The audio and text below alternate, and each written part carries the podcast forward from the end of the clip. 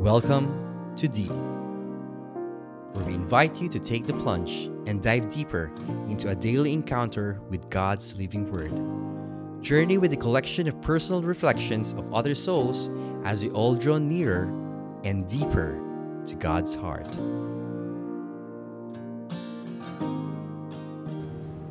Good day, brothers and sisters. Welcome to another episode of Daily Encounter Enrichment Podcast. I am John Lawrence Barredo, and you're tuned in and listening to Freedom Fridays. Our gospel reading for today is taken from the book of St. John, chapter 10, verses 31 to 42. The Jews be- again picked up rocks to stone him. Jesus answered them, I have shown you many good works from my Father. For which of these are you trying to stone me? The Jews answered him, We are not stoning you for a good work, but for blasphemy. You, a man, are making yourself God. Jesus answered them, Is it not written in your law, I said, You are gods?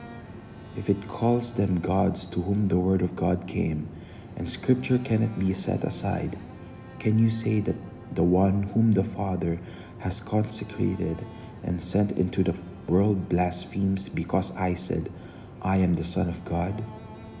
If I do not perform my Father's works, do not believe me. But, it, but if I perform them, even if you do not believe me, believe the works, so that you may realize and understand that the Father is in me and I am in the Father. Then they tried again to arrest him, but he escaped from their powers. He went back across the Jordan to the place where John first baptized, and there he remained. Many came to him and said, John performed no sign, but everything John said about this man was true.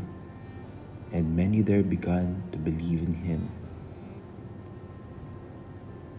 The word of the Lord.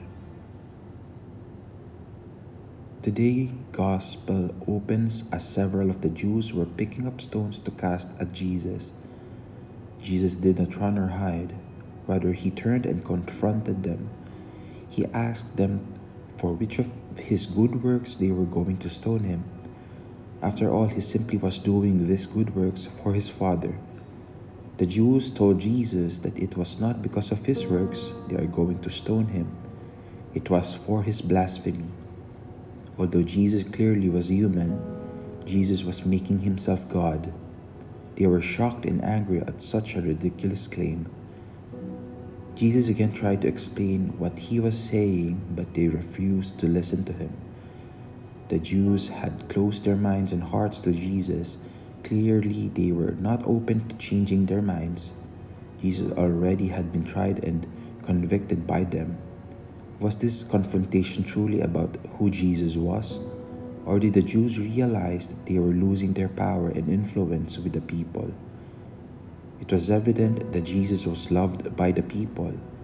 People traveled great distances to see Jesus and hear him preach.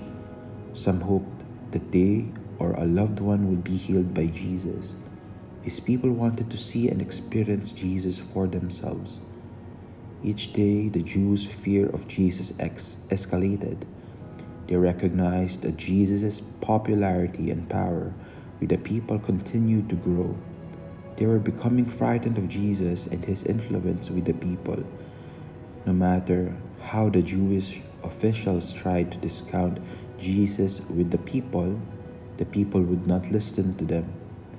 Rather, the number of people who gathered to listen to Jesus increased every day.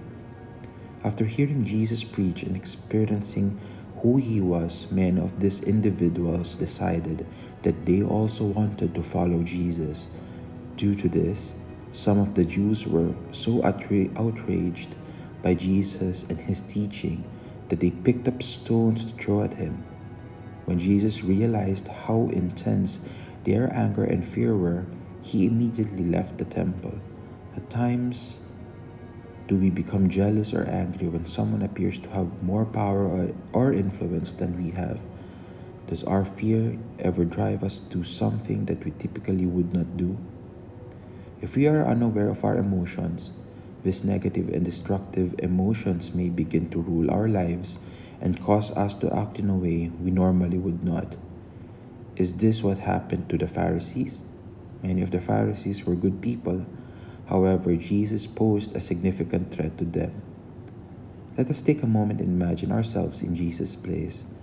If we realize that within a short time we would be arrested, tortured, and probably put to death, how would we react?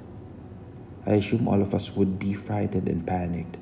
Most likely, our time, energy, and thoughts would be dedicated to trying to figure out a way to avoid this terrible ordeal. Surprisingly, Jesus appears to be somewhat at peace with what his future likely holds.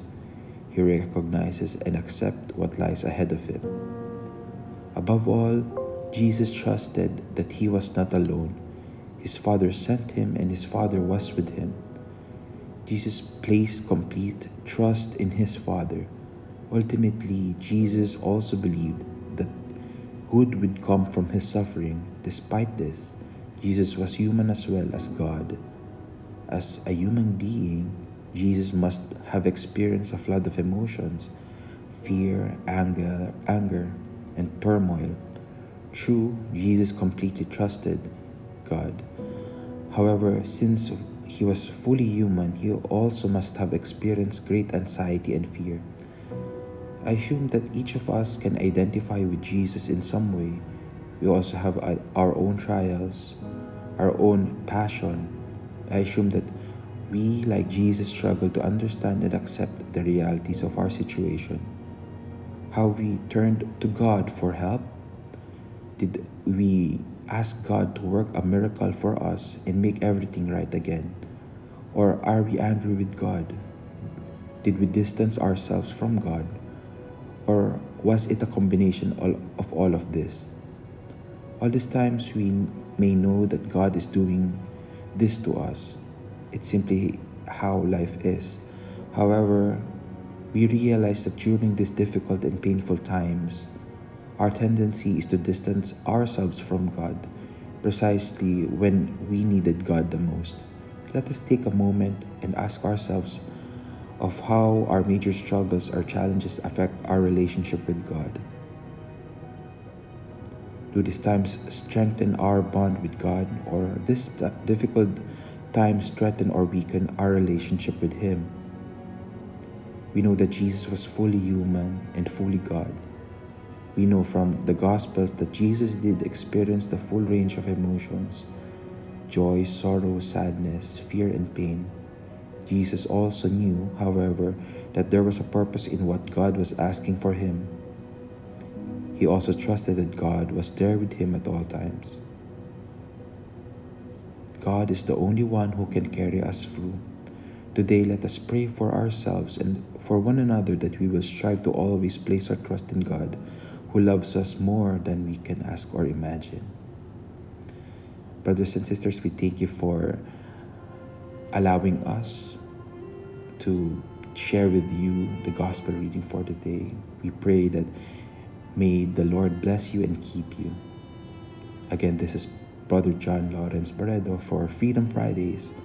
May we always be in the freedom that Jesus brings for the world. God bless.